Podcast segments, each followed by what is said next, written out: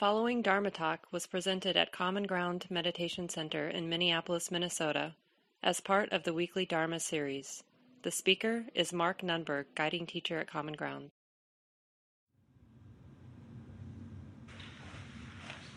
So, this is week five of our six week class on mindfulness of mind. And a lot of you know that we'll have the fourth of this series because we've been doing the four foundations of mindfulness, starting with mindfulness of the body this last winter, mindfulness of feeling tone this spring, mindfulness of mind this summer, mindfulness of Dhammas this fall. And it's the collection of the Buddhist teachings on the establishments of mindfulness. And in a way, mindfulness is this amazing, it's really our human superpower. I like to sometimes think of it as a universal solvent for all of the mental constructions. You know, we live in the world of mind, mental constructions, mental fabrications. All day long, all life long, maybe lifetime after lifetime, we've been fashioning our reality through these mental processes and then living within the oppressive, you know, structures that the mind has constructed. Right now, that's happening. And one of the reasons that the Buddha, in this part of the, the instructions on mindfulness of the mind, where he is instructing us, you know, is the mind narrow or great? Surpassed or unsurpassed? Concentrated or not concentrated? Released, liberated or not liberated? He just wants us inviting us to get to know because when the when we experience the mind not so much oppressed, contained, dependent, entangled with its constructions, but when the mind is more open, not dependent, peaceful, pure, pure of, you know, free from greed, free from aversion, then that mind, it's really, it's, it's sort of the great irony. It's that mind that realizes how oppressive our ordinary states of mind are. You know, it's a, you know, a lot of the Buddhist teachings, you know, where the Buddha might be talking about how much dukkha, how much suffering there is, it's like people don't get it. Like, what do you mean? I'm happy.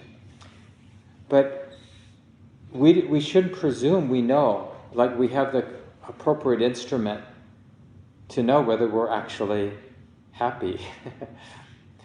like, just because we don't think we're suffering, does that mean we're not suffering? Haven't we discovered sometimes, you know, where we're going about, and then things quiet down, you know, we're with a bunch of people and then they leave, and, and then we realize, oh, I really hurt. You know, this heart, heart, this body, it's hard to be with. And then we want to do something again. You know, we want to gather around other people or get busy again because we want to be distracted from what it's like to be real, to be connected. So we go and search. How can I, you know, find some entanglement, basically, so, this is the great power of mindfulness because samadhi, the stability of present moment awareness, it naturally uh, it has a sort of its own feedback mechanism because there's a pleasure even in the beginning of just doing one thing. And if nothing else this week, these last two weeks of the class, where we're really emphasizing the second part of the Buddhist teachings on mindfulness of mind. I'll just read the, the sutta. Uh, I think I read it early on in the course, but so this is uh, Analayo's translation, Bhikkhu Analayo, this German Buddhist monk. So the first part, remember, was like noticing is it a mind with lust or without lust, with aversion or without aversion, delusion without delusion, too little energy, constricted with sleepiness and dullness, too much energy, restless and distracted. And then the second part of this instruction of mindfulness of mind is really about the development of the mind. The first part is just getting a sense of skillful mind or unskillful mind. But then we could have a skillful mind, but that's not very developed. So, what the development is really the mind taking more, so now not much greed, not much aversion, not, not much distraction, right? But it can still be relatively superficial or paying attention to relatively gross aspects of experience. So, what helps the mind develop is that mind that is relatively free of the hindrances of greed, hatred, and delusion, being sleepy, being restless with too much energy, then it's really the development of the mind is all about what the mind pays attention to. And basically, paying attention to gross, less gross, subtle, more subtle, most subtle. And that really develops the mind. And when we do that, then that mind that has been fully developed, unsurpassable, concentrated, and liberated from selfing temporarily, or fully, that would be even better, right?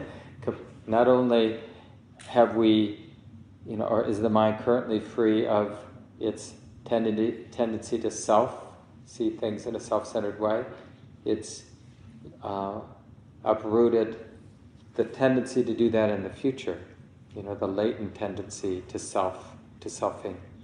But anyway, as we move to and experience more of those very simple, very pure, very still, very quiet places, well, that kind of mind really sees things clearly. Because that, that the very nature of what, the, what uh, has developed is a mind that's not entangled. So then, excuse me, that mind, noted when the tendency to get entangled, to get dependent, to react, to want, to not want, that those habits really stand out. You know how it is. It's like some of you have been on longer retreats and the mind gets more stable, more sensitive, more pure. And then we go back into our car, we start driving on the highway, or we go to the airport to fly home after the retreat, and everything seems so loud and so sort of bright and like uh, a little too much. There was one time just driving home with two of my friends from a retreat in the, in the probably early 90s, and uh, and just uh, this one person in particular was just a big talker. And you know, after retreats, it's sort of the spigots wide open, and someone who hasn't talked for nine days just. And there, just in a you know relatively small car, I really felt like I was going to die. Like, and it wasn't that the person was being unwholesome; they were just talking about their retreat. And I was in the back seat; the person was in the front seat. But it just just the social energy, because my mind had been quiet and pure, and just the grossness, not the unskillfulness so much as just the gross level of activity. It's like uh, this is sort of just the funny part of maybe we could call it the folk religious side of Buddhism. But you know, they have these ideas of realms of existence grosser realms, like even hell realms, hungry ghost realms, animal realm, human realm, sort of the lower angelic realms, you know, celestial beings, all the way up to the most pure, even realms like of pure love, where you don't even have a energy body. You know, the angels like have bodies, but it's like bodies of energy or light, but there are even realms of formless realms. So you don't even have any sort of body at all. Just light. And, and then the more refined levels, you know, they're really talking about our mind now. These are just metaphors or myths or whatever you want to call it to help us understand our mind now. Because it's true right now, like, has anybody not been in a hell realm? Has anybody not been a hungry ghost? You know, where you can't satisfy your hunger for whatever, your lust? Has anybody been in an animal realm where you're just all about survival? Or a human realm? Human realm, in this kind of metaphor, is really when uh, you have some moral sensitivity. Like what, when you're an animal, you don't have moral sensitivity. If you need to eat that to survive, you're going to eat that to survive, right? Um, but with a human, we might have some moral sensitivity like, should I eat that? I really need food, but do I want to kill that living being? Is that right? Right? And it, it touches our heart. Whatever we do, it touches our heart if we have if we're an actual human being, according to this metaphor. And then sometimes we're in an angelic realm, you know. We only wear nice clothes. We only shop at the co op where the food is wonderful, if we can afford it. You know, we have really nice music with a nice stereo system and on and on really every and then it's like if someone gave us a pair of clothes that weren't nicely made it would be ah oh, way too gross or food that was sort of you know just not special not it's oh no i don't drink that. You know like we are with coffee. I don't drink coffee but i i really like good green tea sencha you know the, or even more refined. Generally the more expensive the better.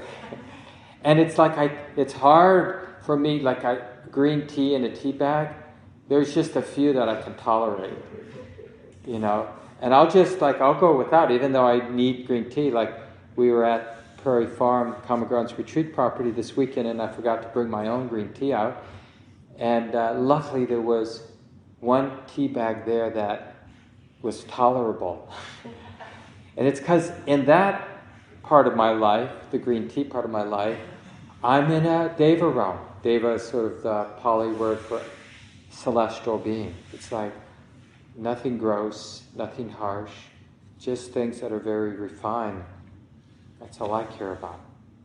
And even more and more like sometimes when we're doing the loving kindness practice and we're having a so called good set, and we really become the loving kindness.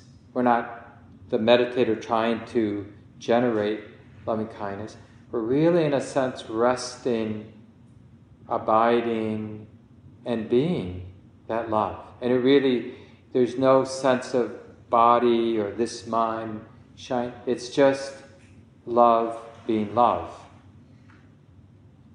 And for those moments, there's not a perception of body or of a me meditating on loving kindness or even who the loving kindness is going to, because it's a boundless radiation. It's out everywhere in all directions, in all ways.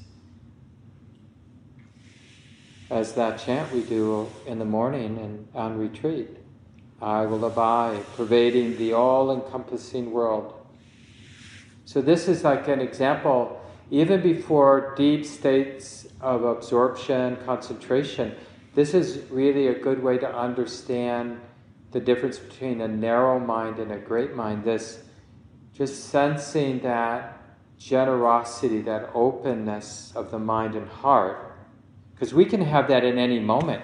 We can see a puppy and go from a narrow state to an open state, or two children playing in a friendly way, and the heart could just, oh, this is not a narrow mind, this is a great mind.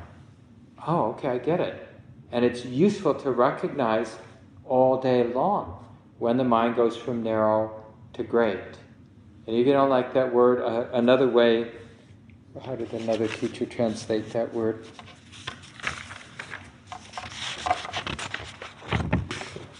Oh, enlarged. it's sort of funny. I was just talking about a friend who was a really serious runner when they were young, and they have an enlarged heart. So now that word has sort of a funny meaning, like that's not good. But an enlarged heart versus a tight or narrow heart, limited heart. And just to get that sense. And then that second category, surpassable or unsurpassable, because it really affects, like, if it's surpassable, then it's appropriate for the mind to be curious, like, yeah, this might be a really beautiful, wholesome, pleasant state of mind, quality of mind, but it's still surpassable. Because wisdom would be naturally interested how can this beautiful mind become more beautiful? How can this relatively pure mind become even more refined, more still, more clear, more boundless, more open? Right? That's what that means. It's like realizing that question, surpassable or unsurpassable.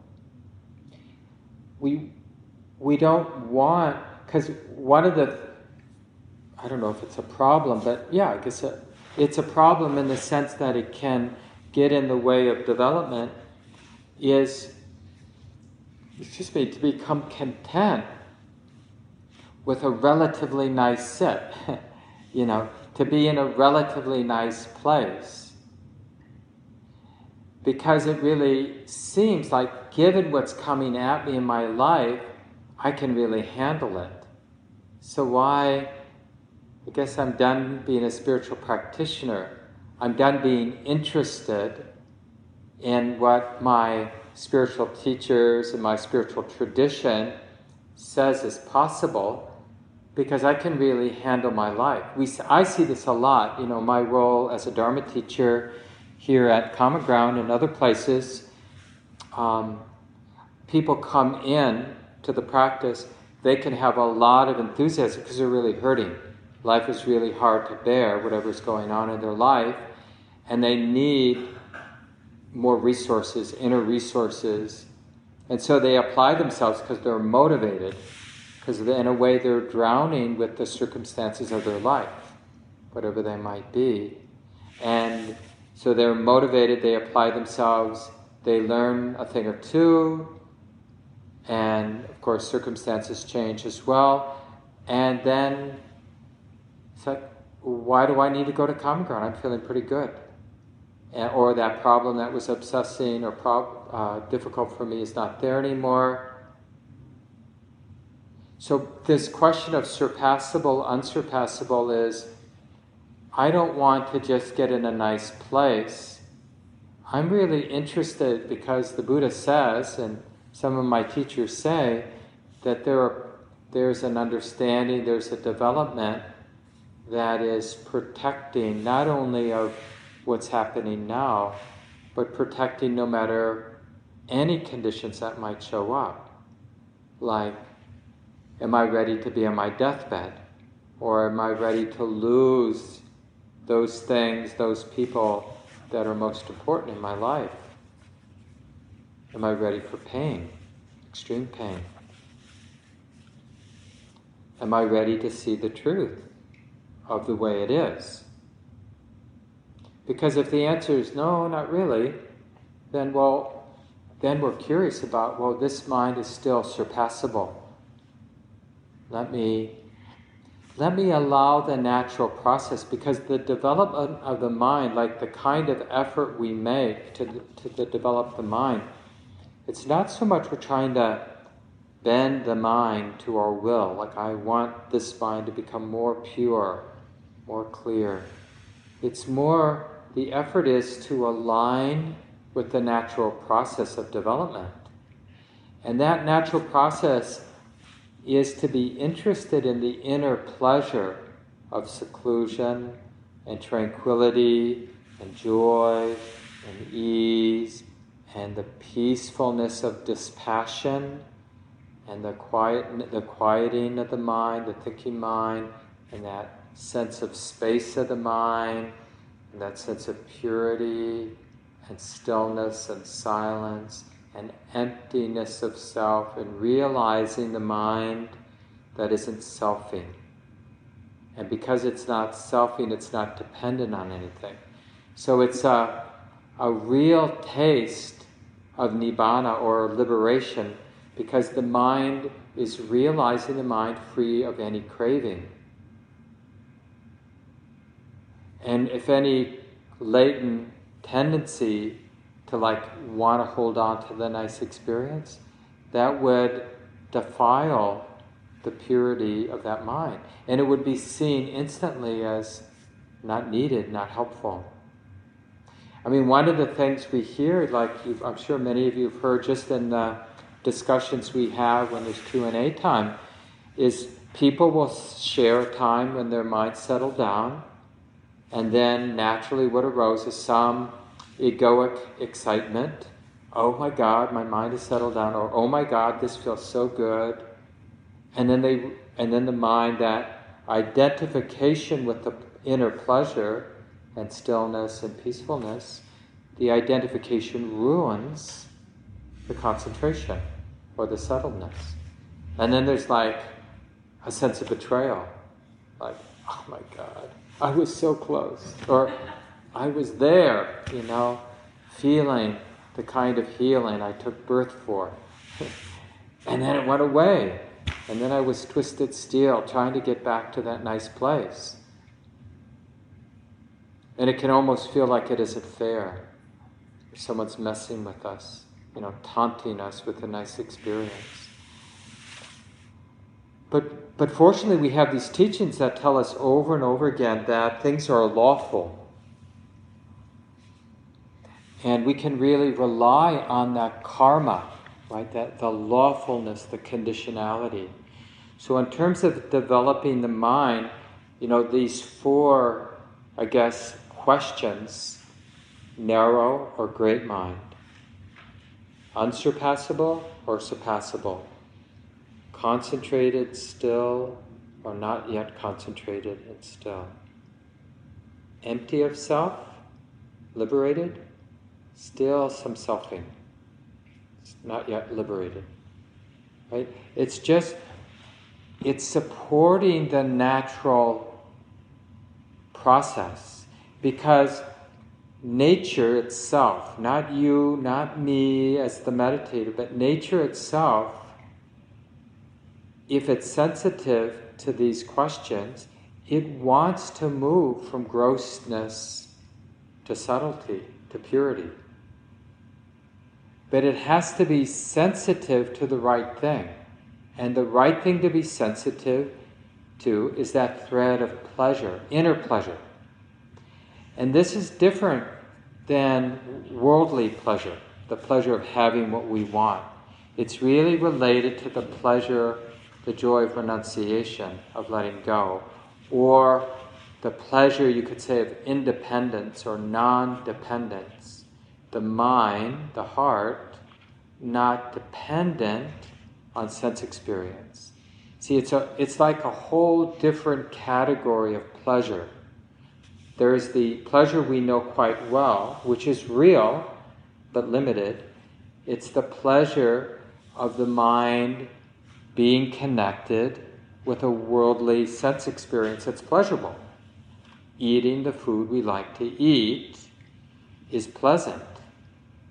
It's limited because it lasts for a while and then it kind of peaks, you know, and then it's with each additional bite of that food or each additional minute of the entertainment we're watching, or each, you know, whatever kind of sense pleasure, even a massage, even a massage from the best person who, you know, just knows just the right things to do, at some point we want them to stop. One thing, you know, because I, I take a, I do a deep relaxation at least once a day, every day. It's really, it would be an unusual day but I wouldn't do that. And I've been doing that for since the early 80s, so a long time now. And I really like it, but it's so interesting. There's a there's a moment, you know, where I'm lying down, and initially, because I do it right in the middle of the afternoon, and usually a busy day, so it always feels good to lie down, and like that, I've given myself permission to put everything down for 15 to, you know, usually not much more than 20 minutes. Um, it's just like it's such a nice gift to give ourselves. I re- highly recommend if you can somehow afford to give yourself that time. And, uh, you know, and so it feels good initially. But at some point, it's like my mind and body is done. It's like not that pleasant anymore. And I'll catch like trying to make it pleasant. You know, I'm sure you've, I mean, we see this a lot when we don't have to get up and go to work and we want to stay in bed, but at some point, it's like the benefits are getting less and less. And it all of a sudden it starts to hurt, but we still, we're, we're clinging to the pleasure we were getting a couple hours ago, right? But it's not there anymore. So even something like a good sleep runs its course. And it's true with every experience, every worldly experience, except these inner experiences, right? It's like they don't run out. It's not, you know, initially it's very earth shaking, you know, when we've uh, first experienced some of the pleasure, the inner pleasure of concentration or simplicity, the mind. In a way, the mind, which usually has this outward orientation towards sense experience, it withdraws from what it's hearing, from what it's smelling and tasting, from what it's sensing at the skin and seeing with the eyes. It withdraws its interest and it's interested in the space or the nature of the mind. And then the effective feeling of that is not being pushed around by my likes and dislikes of sense experience.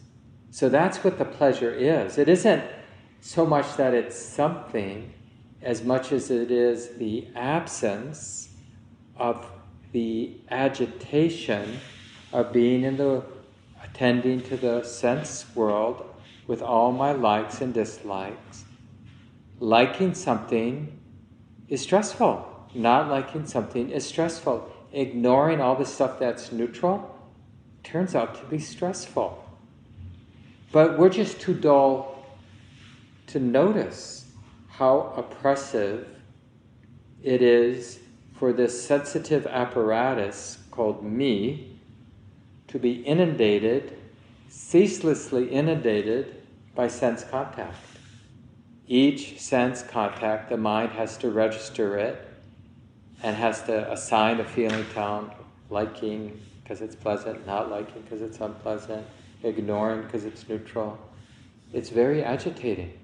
So when the mind withdraws its interest from the sense gates, the physical sense gates, including the gross lo- level of thought that is about sense experience, it just chooses not to attend to that. That's see now we understand like why we might have an exclusive meditation object, like feeling the body sitting, or feeling the touching at the nostrils as the air goes in and out, or feeling the rising of the belly and the falling of the belly.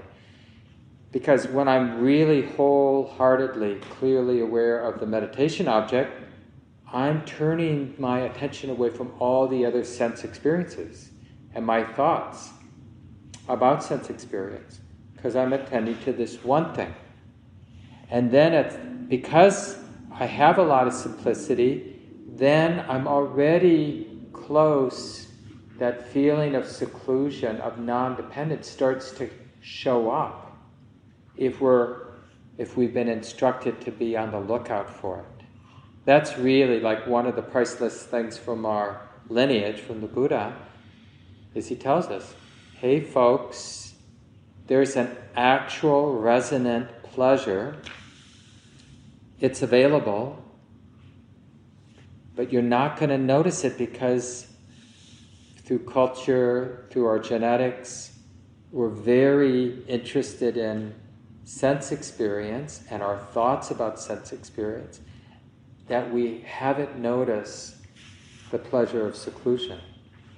And uh, some of you know this, but he gives this very poignant example where, as he, in, when he was really in the thick of his own spiritual practice and development, but before he had woken up, had his deep insight, um, this memory of being a young boy came back to the Buddha to be, when he was still Bodhisattva, Bodhisatta, someone on the way.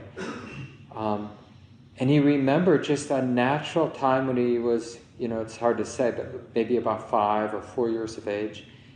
And it was some festival day, and the, he was just sort of in a nice place under a rose apple tree, and his mind just slipped into this secluded place, sort of turning in on itself, and the pleasure of that non dependence on sense experience, the pleasure of being um, collected, unified, the heart mind unified.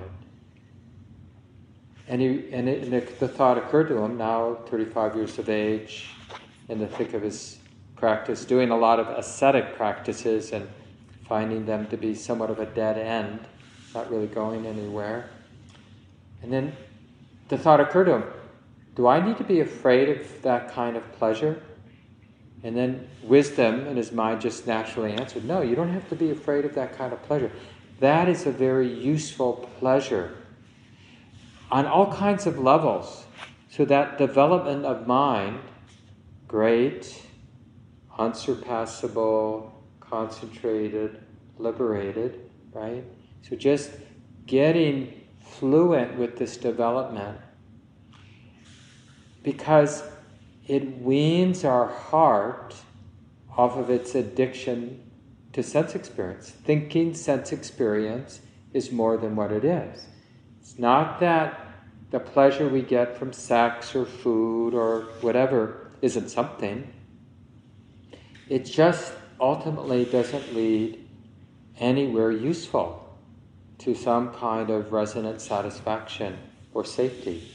It just leaves us hungry, hungry, hungry forever. And should, I mean, we should know this, but we're so busy feeding ourselves on sense experience that it's a relatively, in the great scheme of things on the planet, it's a relatively rare insight to really get in a deeper way the rat race of pursuing sense experience.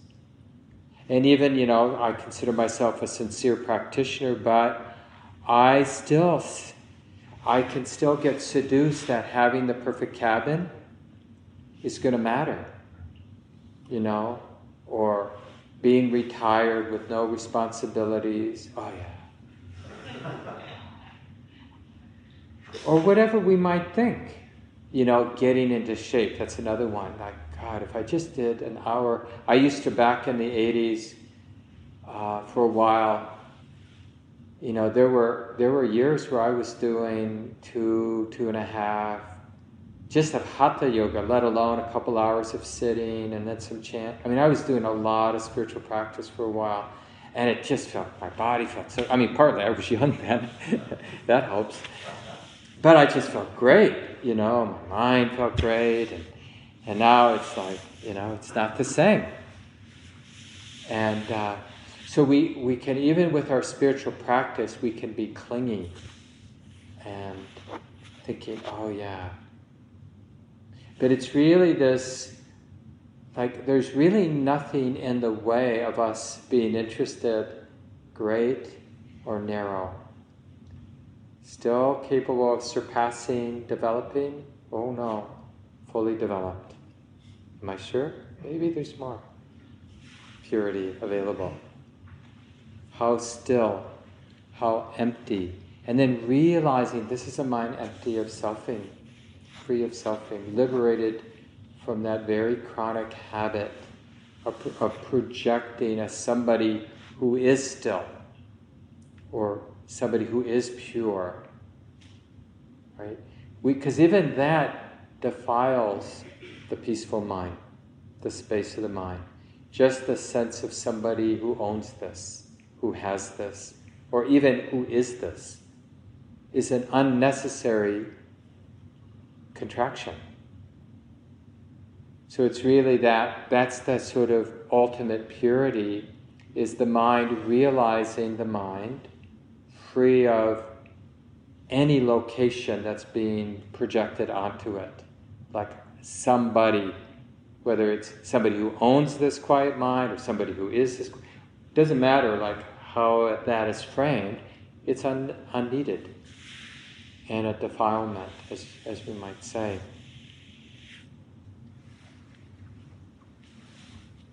One knows a mind that has become great to be a mind that has become great, or one knows a mind that has not become great as a mind not, that has not become great. One knows a surpassable mind to be a surpassable mind. One knows an unsurpassable mind to be an unsurpassable mind. One knows a concentrated mind to be a concentrated mind. One knows a not concentrated mind to be a not concentrated mind. Or one knows a liberated mind to be a liberated mind. Or one knows a not liberated mind to be a not liberated mind. Now, this is, it may seem simplistic, but these words, I think, are really carefully chosen. Because the Buddha doesn't tell us you're at A and you, get, you need to get to Z you know, and you got to climb that mountain. You've got a dense mind, and you got to go through the thicket with your machete and get to the top of the mountain where you have a pure mind.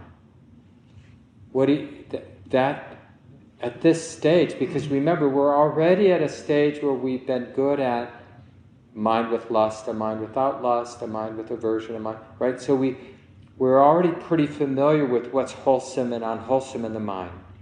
There's already quite a bit of skill. So here, what activates the natural feedback, because awakening or just the this uh, development of samadhi, it is a natural process. And the natural process depends on a sensitivity to the mind being relatively undeveloped, to the mind being relatively developed. It's the capacity to use the mind to be aware of the mind and to recognize its development. So it's just like a more sophisticated way of when we say, How's the mind doing? Now we have this sort of vocabulary to actually be with the mind because we're interested, how's the mind doing? Right? So now, like, even that language, great or narrow, you see, it, it helps us see the mind, experience the mind. Does that make sense? So the frame, even if now initially it's just kind of a, a conceptual frame, but the more you use the frame, then the frame is going to get integrated with your actual experience of the mind knowing the mind. You see, you, so that's the key. If it just if we just leave it as another conceptual map, it's like it's not worth much, if anything. We got to use this map great, narrow, surpassable, unsurpassable, concentrated, not concentrated, liberated, not liberated, and integrate the concept or use the concepts to get to know the mind, the actual experience of the mind. And that's what builds the natural process of the mind developing. It needs this internal interest and sensitivity to its own development. If the mind is unaware of development, the mind doesn't develop. So, in a way, it's like a great gift to have had this interest, to have had stumbled upon these teachings. Oh, and it's a kind of privileged, you know, state that human beings aren't so overwhelmed by basic survival that they can actually be interested in the mind, the heart, the space of the mind and heart. But it's that kind of, it's not just great because then we're going to, you know, have an exalted experience for an hour or whatever. But the kind of clarity and sensitivity that then we people walk around with those people see what needs to be seen you know like the underlying roots of suffering they can be really useful parents and leaders and friends and colleagues. Even if they never say anything.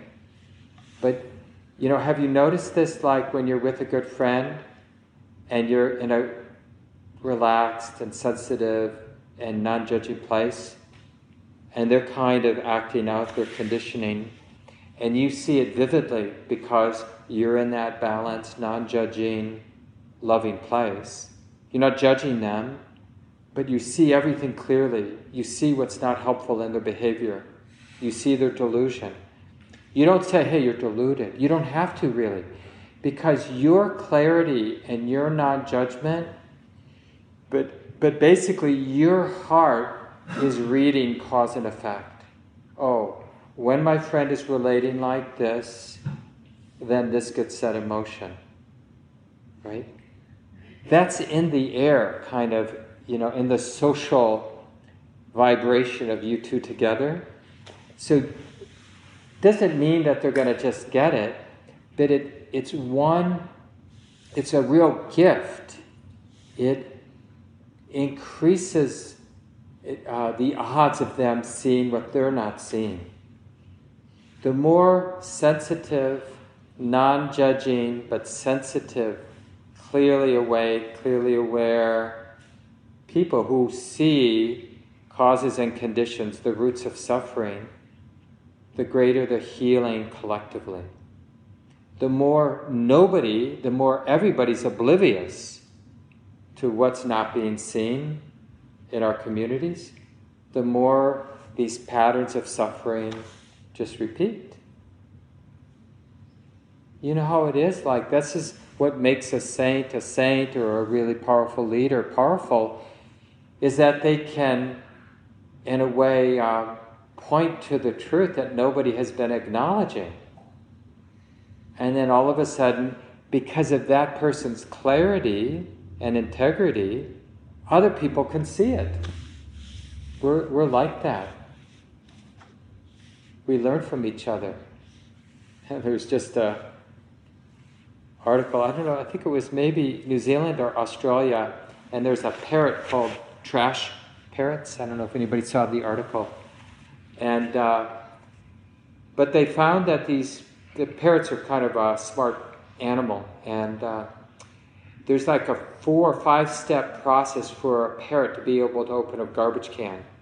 You know, because they got to get one position, they got to do this thing, and then they got to hold it, and and uh, but they found that once a few learned it, then all of a sudden it spread.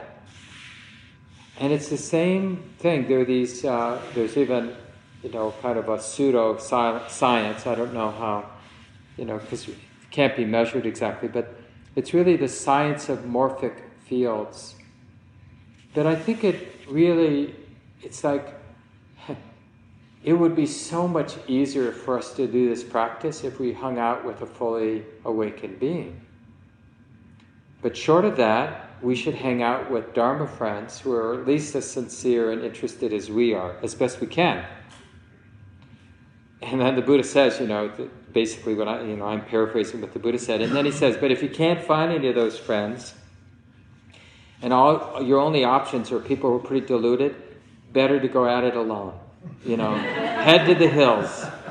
Because we're affected by who we're around. Now, sometimes we have karmic obligations and we don't have any choice. We're going to take care of our parent, even if, you know, they're sort of a really suffering and unhappy human being and they're basically thrashing around in their life, just getting by.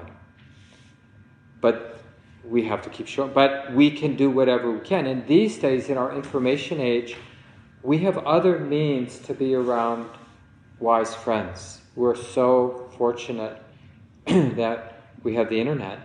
You know, it's got, it's like somebody said once, it's like really great for pornography and really great for wisdom. And it's true. I mean, it, this pornography sort of represents all of our gross, uh, you know, sense desires. And wisdom represents like the possibility of not being so entangled with our gross sense desires.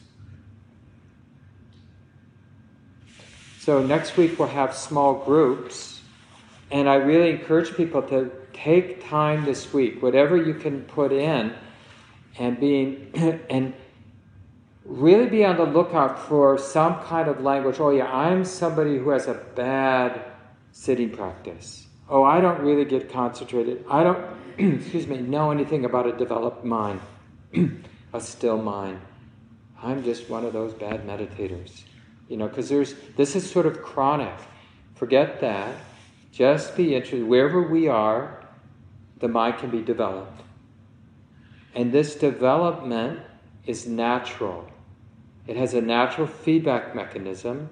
The natural feedback me- mechanism is being interested in the development of the mind and having some vocabulary, some way to sense, to understand its development, narrow or great, unsurpassable, surpassable, concentrated, not concentrated, liberated or not liberated. But don't worry so much about even that. You can find your own inner sense, pure or not so pure, gross or subtle, generous or tight, expansive or not expansive. It just kind of, and just even using that first one, narrow or great, expansive. And just keep that in mind. Just stay interested in that while you're sitting and throughout the day. And then in the small group and in the large group, we'll ta- I'll talk more, but share in your small group about what you learned.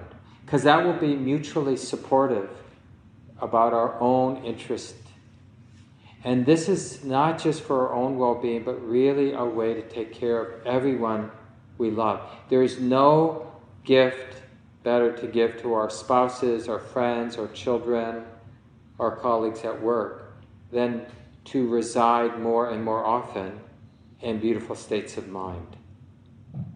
Otherwise, all we're doing is like somebody's suffering is activating our suffering, and then we suffer and activate somebody else's suffering, and on and on it goes. And this is what we mean by samsara, the cycles of suffering.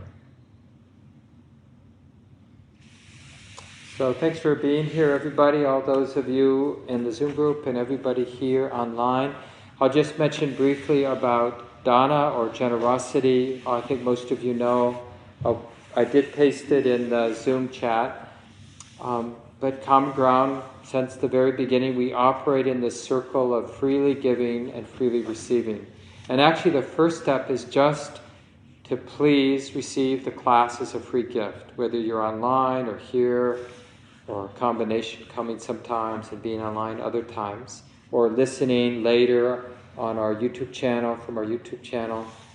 So I just receive these teachings um, as a free gift. And I don't expect that to be easy. It's not easy for me, for sure. And then naturally, as you feel inspired to give back, then volunteer, contribute money, and that's what we use to support our teachers and have this building and develop the retreat property that we've been developing.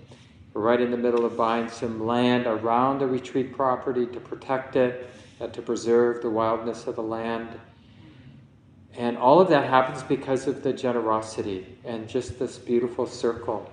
And Ground has always operated in this way where we don't talk about money much, we don't do fundraising in any sort of normal way because we really want people to find their own way. And the way we find our own way, we, we relate to the center and the community in a way that makes us happy. So we learn to receive in a way that makes us happy, and we learn to give in a way that makes us happy. And it really works out. I mean, the center, the last few years, it's been about $400,000 a year. It just gets spent and comes in. And it's just a little like magic to me that it happens this way. But it really depends on everybody finding your own relationship that leaves a good taste in your heart. That's the key. And so you have to experiment a little bit like, what actually feels good for me, given my situation and everything else that's moving in my life? This talk, like all programs at Common Ground, is offered freely in the spirit of generosity. To learn more about Common Ground and its programs, or if you would like to donate, please visit our website www.commongroundmeditation.org. Thank you for listening. To learn how you can support the teachers and Dharma Seed, please visit dharmaseed.org slash donate.